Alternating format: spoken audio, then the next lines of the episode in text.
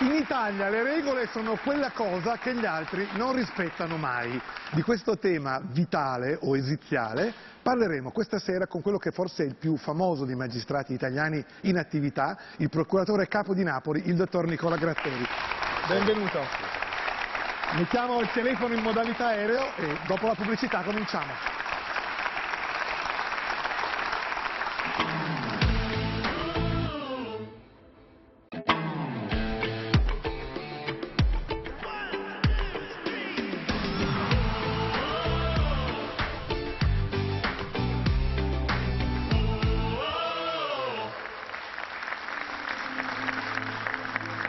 Sono più di dieci anni che non riesco a togliermi dalla testa quattro parole, proprio quattro, eh, che nel 2012 sentì fiorire sulle labbra di una ragazza napoletana, prostrata dall'assurdità di una sofferenza insostenibile.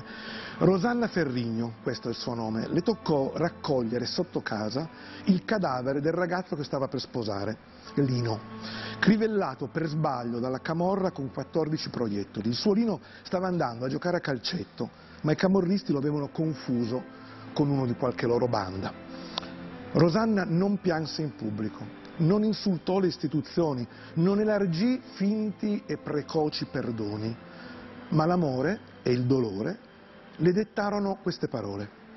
Non bisogna avere paura dei camorristi, sono loro che devono avere paura di noi. Noi dobbiamo continuare a uscire per la strada a testa alta. Sono loro che si devono nascondere, perché noi siamo di più. Ecco, noi siamo di più, ecco le, le quattro parole di cui vi dicevo all'inizio, non ci avevo mai pensato. Con tutti i nostri difetti, perché sia chiaro ne abbiamo a iosa, noi siamo di più. Siamo di più dei criminali, siamo di più dei corrotti, siamo di più dei faccendieri senza scrupoli, siamo più numerosi di qualunque minoranza organizzata e coesa che cerca di dominarci con le armi del potere e della paura. Averne consapevolezza non basta, lo so bene, ma è la premessa per svegliarsi dall'incubo e provare a trasformarlo nel sogno di una vita decente. Quindi grazie a Rosanna per avercelo ricordato. Buonasera dottor Gratteri. Sì, buonasera. Buonasera. Allora, ragione Rosanna, siamo Certo. di più. Sicuramente, sicuramente sì. Io da poco sono alla Procura di Napoli, sono stato sette anni a Catanzaro, prima ancora sono in magistrato dell'89. La cosa più bella che mi porto dalla Calabria è riaver dato assieme ai miei colleghi, assieme alle forze dell'ordine, speranza, fiducia nel futuro, la non rassegnazione, quindi certamente siamo la stragrande maggioranza. L'unica cosa è che noi non siamo ben organizzati, viaggiamo in ordine sparso, mentre le mafie, le massonerie deviate, i centri di potere sono ben organizzati e compatti. Quello che dicevo, sono coesi, sanno Sì. cosa vogliono. Sì. noi- E però è anche vero che c'è un malcostume diffuso di cui lei spesso parla. Io vorrei sfogliare con lei i giornali della settimana. Allora, cominciamo.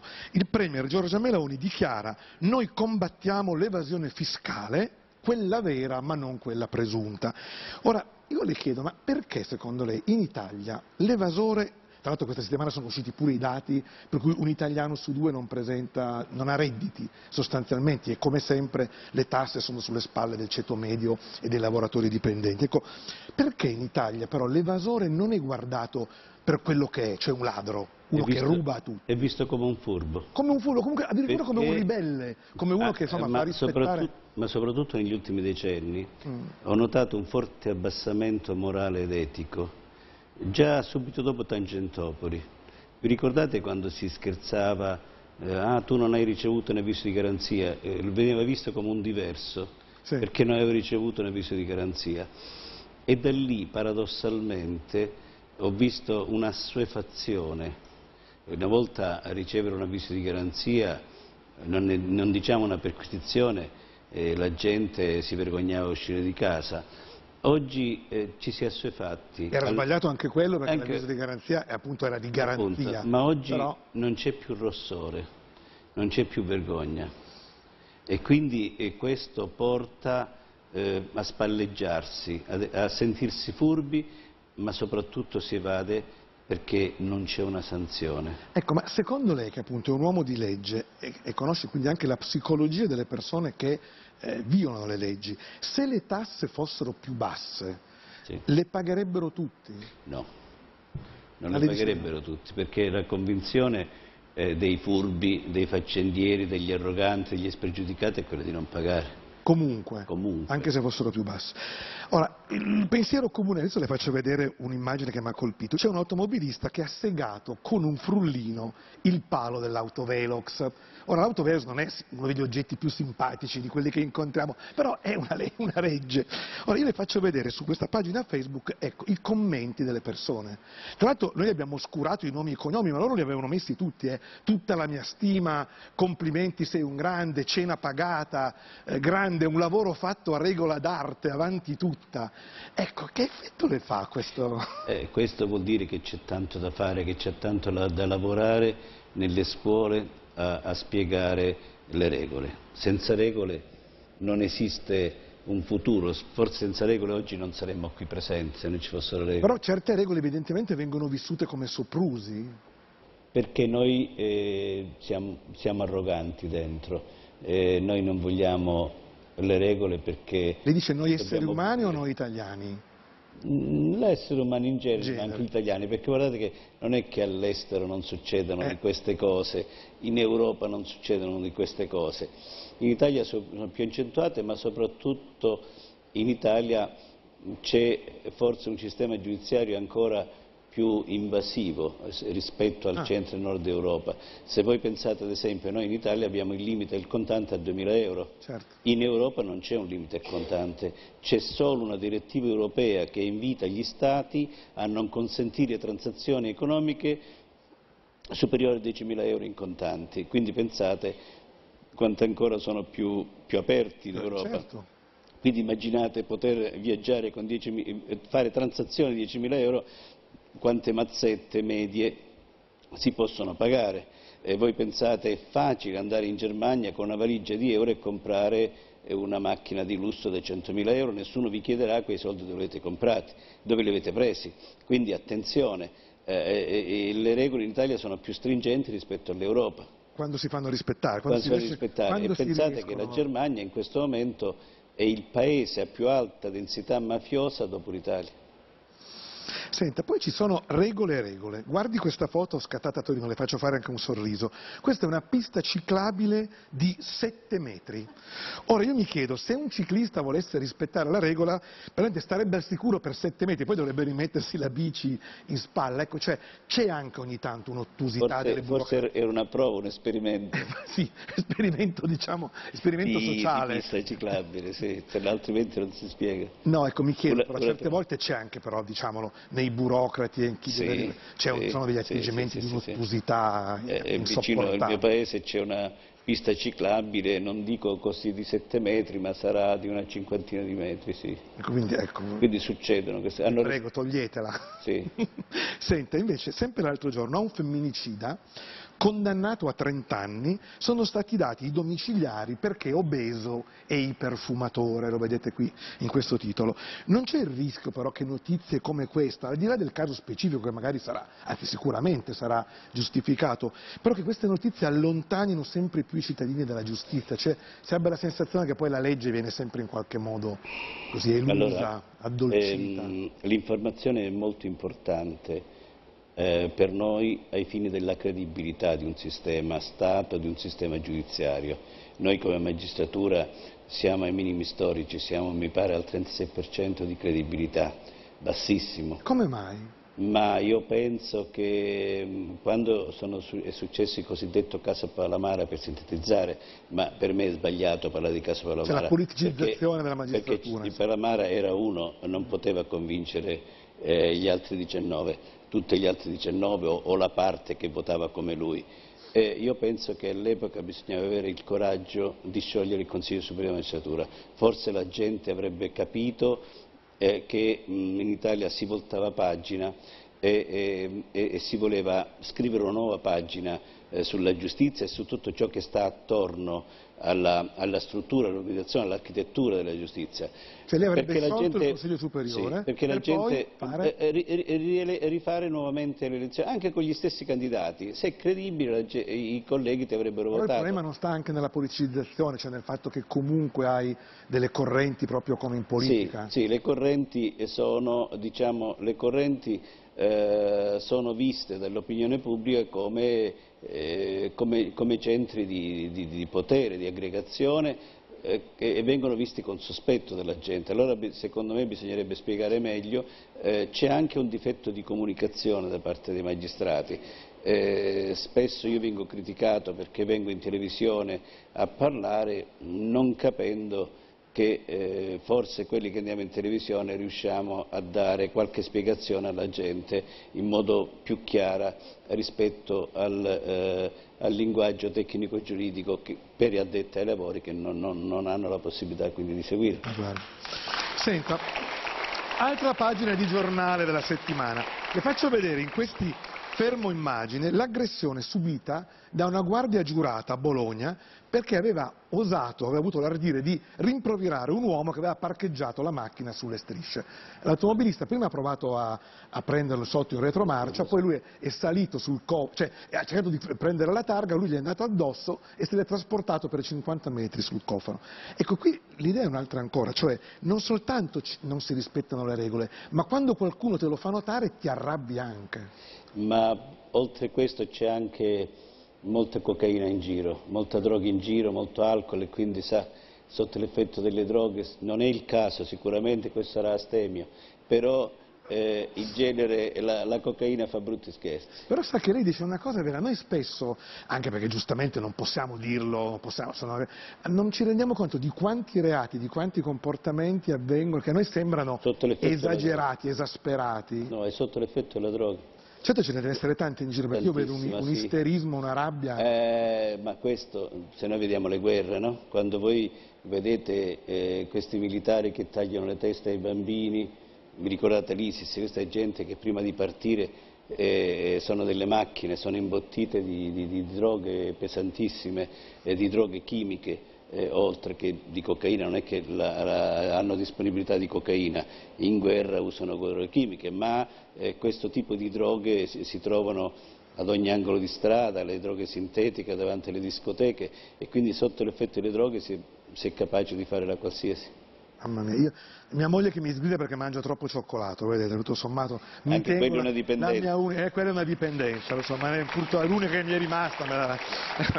Senta, di sicuro chi le regole non le rispetta e sa come aggirarle la criminalità organizzata. Nel, nel vostro libro suo con Antonio sì. Nicaso, quello, Il Grifone, la cosa che colpisce di più è capire come, come, proprio col sesto senso che hanno la criminalità, loro dove c'è il far west vanno. Qual è adesso il nuovo far west? Il web. Il, il web è... E quindi loro dove non ci sono le regole ci si tuffano proprio. In particolare prima era Facebook, poi Instagram, ora è TikTok. A TikTok TikTok è il, più, è il, più, usato dalle mafie. Ma TikTok non è quello dei video, dei, dei balletti, delle sì, cose? Sì, quello è più usato dalle mafie perché eh. lì il, il, il rampollo, l'astro nascente sul piano criminale si fa vedere su TikTok ricco con l'orologio d'oro, la macchina di lusso, eh, vestito luccicante come un carretto siciliano mm. e lui in quel modo eh, fa... Eh, attrae, è luccicante, quindi attrae gli ignoranti, attrae i giovani che vogliono soldi perché hanno, sono poveri di etica, sono poveri di ecco, morale. Parliamo, ma scusi dottor Gratteri, però una curiosità mia, ma una volta, come lo immaginiamo noi, il mafioso, il camorrista, l'indranghetista, non era, proprio non viveva di mistero, non si nascondeva, cercava... No. No. Adesso invece si mostra. No, anche allora il mafioso si è sempre comportato come un'azienda. L'azienda per vendere ha bisogno di pubblicità. Il mafioso anche cento anni fa ah, sì? eh, eh, fa, si faceva pubblicità. Eh, ad, ad, esempio in processione passava il santo e quindi dava eh, soldi più degli altri e mandava il bambino a, a, legarli con un ago al nastro attaccato al braccio del santo, ristrutturava le facciate delle chiese, eh, si faceva vedere vicino al prete o vicino al vescovo, era quella una forma di esternazione del potere.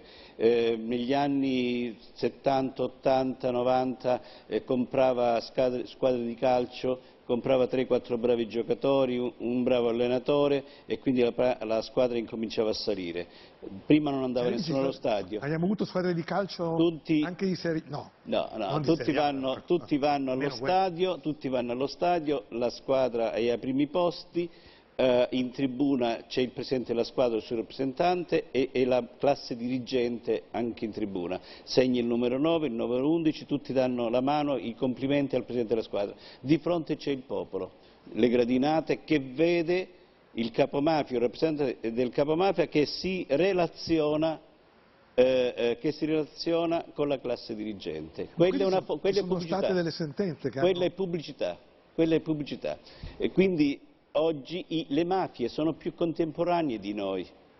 Oggi eh, quello che noi scriviamo nel libro, cioè eh, usare il web, usare l'informatica, oggi ci sono eh, mafie in grado di, co di, costruire, di farsi costruire da hacker eh, tedeschi, da hacker rumeni, delle piattaforme per comunicare sopra la nostra testa. Sono in grado di costruirsi un nuovo Whatsapp, un nuovo Telegram, un nuovo Instagram e in questo modo comunicano sopra, sopra le nostre teste e noi con la nostra tecnologia non siamo riusciti ancora a bucare una sola piattaforma, mentre tedeschi, francesi, olandesi hanno bucato. Questo cosa vuol dire? Che negli ultimi decenni in Italia non si è investito in tecnologia, ma il, attenzione, il futuro delle mafie è il web, il dark web, sono queste forme eh, di comunicazione per, di, di, di, internet per commettere reati. Mamma mia, senti, poi lei diceva che però la usano anche su TikTok proprio per farsi pubblicità, per farsi pubblicità. con i giovani, perché lei l'ha detto l'altro giorno, ha fatto sì. molto discutere questa sua affermazione, oggi non si conta in base a cosa si è, ma in base a cosa si ha. E ha fatto proprio un esempio, ha detto un insegnante che arriva a scuola con una vecchia tipo, una vecchia Fiat tipo, è visto dai ragazzi come uno sfigato, mentre il cafone che arriva al pub con il SUV è visto come un esempio, un modello da seguire. Ecco, ora vorrei farle vedere questa fotografia che arriva qui da una persona del nostro pubblico qui in studio, eccola qua. Questa è una tipo. No, questo è l'appunto. È un appunto, vabbè, siamo, siamo quasi, e appartiene, alla, chiediamolo a lei, alla io, eh, a una professoressa. Ha, ha riportato male i giornalisti, ho parlato di Panda, Clio, Polo, già la, la tipo allora Abbiamo... era una macchina di segmento C. Come? Mentre eh, eh l'insegnante parla di segmento B. Diciamo un'utilitaria. Un'utilitaria. Ecco, un'utilitaria. Io vorrei chiedere alla professoressa Alina Resch di Bracciano che ha questa utilitaria un'utilità ecco, è, vero, è vero che i ragazzi, come dice il dottor Gratteri, puntano più all'avere che all'essere? Ma nel mio caso io non mi sono mai sentita giudicata per la mia macchina, alla quale sono anche un po' affezionata perché sta tenendo duro, quindi va bene così. E di certo loro ci osservano tanto tutto quello che abbiamo, come ci vestiamo, come ci pettiniamo, come il nostro cellulare, se è aggiornato o non è aggiornato, questo è sicuramente vero però io ho l'impressione che loro ci giudicano più che altro, mi sembra, per la serietà che ci mettiamo in quello che facciamo. Ho questa impressione, questa è la mia sensazione fondamentale. E mi sembra importante, ancora eh, conta, sì. quindi certo. la passione conta ancora, cioè la, la capacità di un insegnante di... No? Certo, io eh, ovviamente eh, quando si parla e si ha poco tempo, si estremizza per cercare di dire qual è il trend dove, verso dove stiamo andando, cosa accade nella maggior parte dei luoghi e delle scuole. Io sono molto informato nella scuola sia perché mia moglie è insegnante e sia perché vado spesso nelle scuole, vado di pomeriggio, eh, non di mattina, eh, perché purtroppo ai no negli ultimi, su questo dovrebbe essere d'accordo la, la, la, la professoressa, abbiamo trasformato le scuole in progettifici e quindi si ha meno tempo per insegnare italiano, storia, geografia, matematica e filosofia. Perché la mattina si allora, allora io vado di pomeriggio, vado di pomeriggio eh, a, o di sera a spiegare ai ragazzi, a parlare di soldi. Eh, spiego la non convenienza a delinquere, eh, spiego quanto guadagna un corriere di cocaina e quanto guadagna un idraulico, un panettiere. Eh, quindi è, è, il primo attacco, il primo approccio eh, con i giovani. Se io eh, andassi in una scuola a parlare di, iniziando a parlare cos'è la legalità, dopo tre minuti e mezzo si metterebbe a giocare al telefonino tra di loro. Bisogna parlare il loro linguaggio e cercare di essere contemporanei a loro. se poi riesco ad attirare l'attenzione piano piano, piano piano, poi eh, eh, eleviamo il discorso, ma l'approccio è eh, medio-basso, c'è un decadimento di valori ed etico eh, notevole. Eh, certo, dipende anche da, da, quali scuole dove ci troviamo, se ci troviamo in una zona di ricchi, dove eh, si possono mandare i figli alle scuole private eh, o nel liceo storico del centro di Roma o ci troviamo alla periferia. Eh, se ci troviamo in, una, in, un ambiente dove i genitori sono tutto il giorno fuori casa e sono una famiglia normale, quei bambini tornando a casa sono figli di internet. Se sono figli delinquenti, tornando a casa si nutriranno di quella cultura mafiosa. Lei, lei, Quindi, lei, da giovane le regole le rispettava? Mm, le rispettavo, avevo, una, avevo una, dei genitori, era la, la, mia generazione, era quella dei genitori, le mamme eh, vivevano in funzione dei figli, cioè le mamme facevano 4-5 figli, io sono uno, il terzo di cinque figli, e mia madre viveva in funzione nostra, eh, ma tutte le mamme, cioè sta, eh, la strada era un asilo a cielo aperto dove le mamme controllavano i figli degli altri, quindi eh, c'era questa, eh, questa educazione collettiva. Però la società è cambiata, giustamente. La società è cambiata, ma oggi è più pericolosa, attenzione, oggi i bambini di oggi, i ragazzi di oggi sono più a rischio rispetto a quando ero bambino, non c'era, la, la, la, la, droga, eh, c'erano meno pedofili di oggi, forse c'erano ancora quando sono oggi, ma stavano nascosti sotto le fogne, oggi eh, li vediamo ovunque e li vediamo sulla rete e sono pericolosi eh, per i nostri figli. Lei sui figli come li ha educati? Posso dire, mh, confesso, non li ho educati io, sono figli di mia moglie. Mm. Eh, eh, perché io sono stato troppo in giro per il mondo eh, a contrastare l'andrangheta, sono stato, io in ufficio sto mediamente 12-14 ore al giorno, mangio in ufficio sulla scrivania, però eh, seguire i figli, parlare ai figli non è tanto il tempo, ma cosa si dà ai figli, eh, non è eh, stare dedicare del tempo ai figli non vuol dire essere ossessivi, non farli respirare, non farli crescere, eh, non farli cadere. I bambini devono cadere, si devono fare male, si devono tagliare, mm. eh, devono fare a botte eh, con, i, con i, i, bambini o con i, i ragazzi eh, perché altrimenti non crescono, altrimenti crescono come polli da batteria.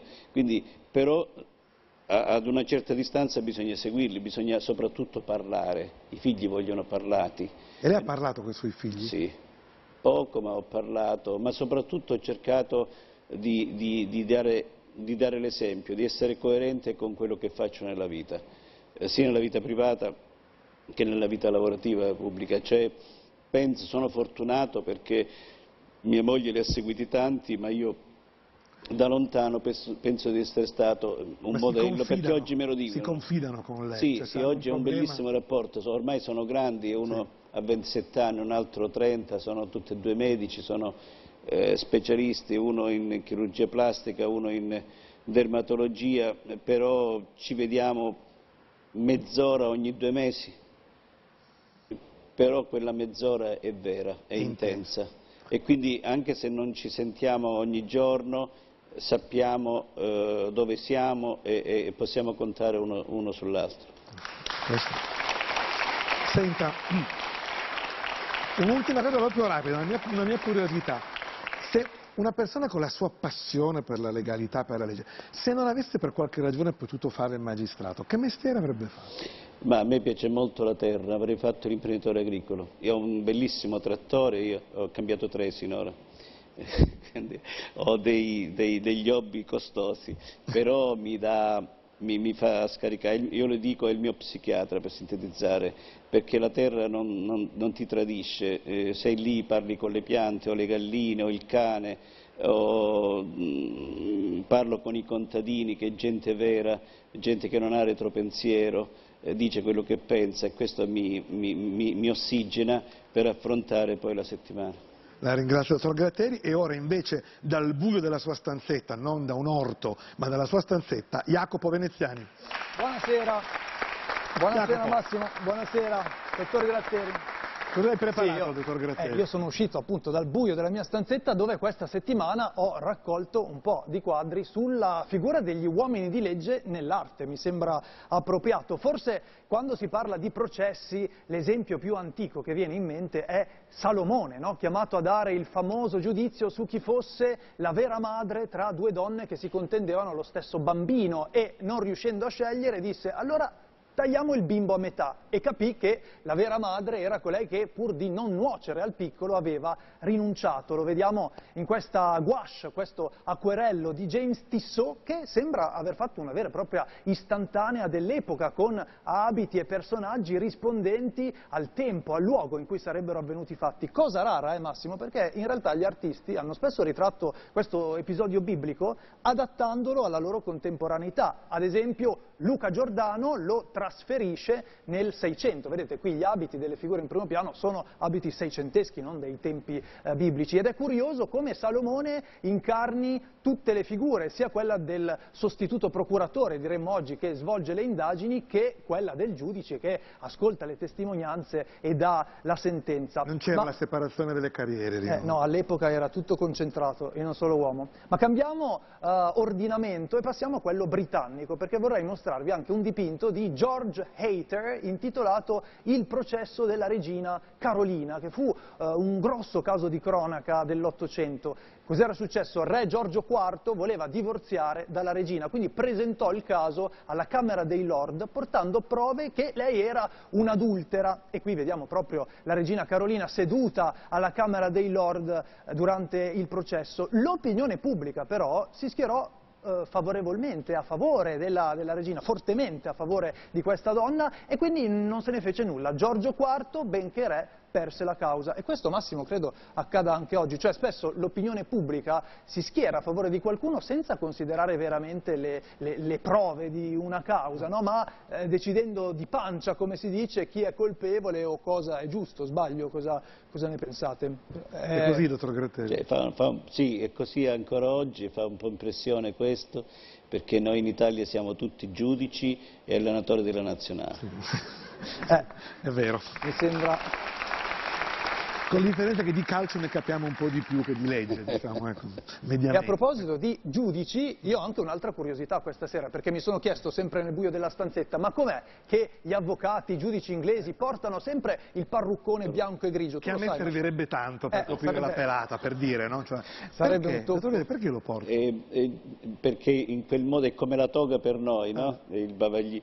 Per eh, dire eh, non, è, non è la persona eh, Gratteri, ma è il pubblico ministero. C'è l'istituzione. l'istituzione e quindi in quel modo eh, sembra una maschera del, de- appunto del Settecento, però quello serve ad estraniare eh, la persona che non si deve identificare in tizio, ma è il giudice. Ecco, Esatto, vero, stavo proprio leggendo le cose simili, anche ho trovato qualcuno sostiene addirittura che servisse per una ragione quasi di sicurezza, diciamo, per rendere irriconoscibili i giudici agli imputati e ai loro familiari e quindi evitare delle ritorsioni. Infatti oggi in Gran Bretagna Sì, ancora le in portano. Sud America per non essere riconosciuti i magistrati eh, gli cambiano il timbro di voce, c'è un, eh, c'è un vetro eh, e poi si cambia il timbro di voce non c'è il nome sulla porta, c'è un numero.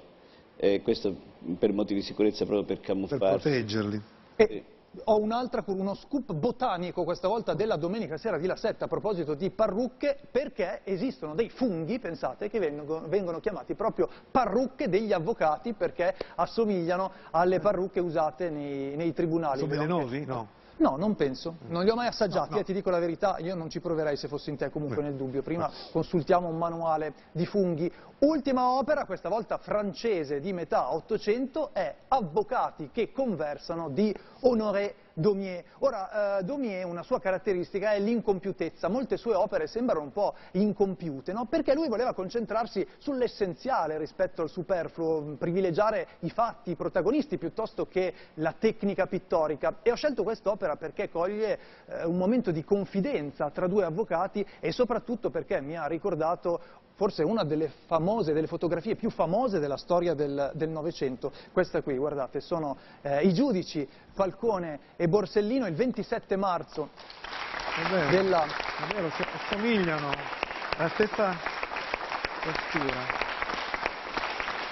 Sono, è uno scatto molto somigliante. Sono, eh, siamo nel 1992, marzo 1992, a Palazzo Trinacria. Erano eh, per la presentazione della candidatura alla Camera del loro collega Giuseppe Ayala e il fotoreporter Tony Gentile che ha scattato questa immagine dice che si sussurrarono qualcosa all'orecchio, poi scattarono in una eh, risata fragorosa, immortalata per sempre da questo Chissà da questo che lo si saranno detti, ce lo siamo chiesti sempre. Non lo posso dire, immagino ma non lo posso dire. Adesso però ci ha messo la curiosità. Ed è veramente somigliante al dipinto. A volte dimentichiamo quanto la fotografia sia una forma d'arte a tutti gli effetti, no? che ci fa partire in mille direzioni. E a proposito di forme d'arte, la è sicuramente anche questo murale che è apparso a Cinque Frondi, dedicato proprio No. al dottor Gratteri. Siamo in provincia di. Reggio Calabria, eh, era al corrente. Sì, ci sono diversi. eh, Eh, e lo so, è un- ormai è diventato un'icona pop anche Sì. il dottor Gratteri per- nell'arte contemporanea e qui siamo accanto all'ingresso di una scuola elementare, è un'opera dell'artista Sero 583P che ha dichiarato ho scelto di dedicare un'opera ad un uomo che rappresenta un esempio concreto contro il sistema mafia e ha aggiunto spero che faccia da stimolo ai più giovani di questo territorio che eh, a volte si rivela terreno fertile per scelte sbagliate e con questo augurio vi lascio e vi Eh. saluto. Grazie Jacopo. Grazie a voi. E al protagonista di questo murale chiederemo fra, fra breve di aprirci la sua farmacia dell'anima e di indicarci il libro che ci consiglia subito dopo il super spot. Un attimo, pochi secondi.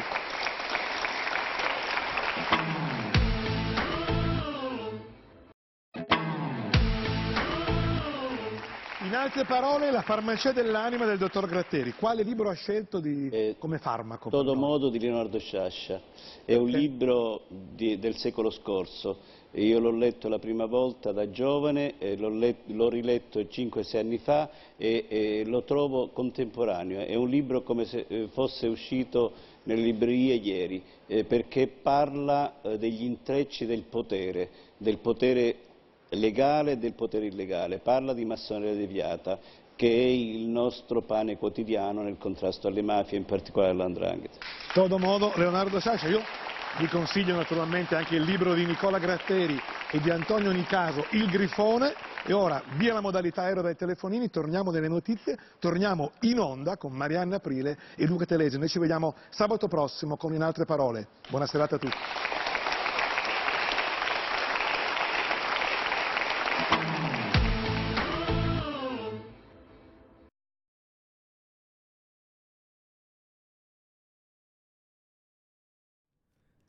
Grazie per l'ascolto.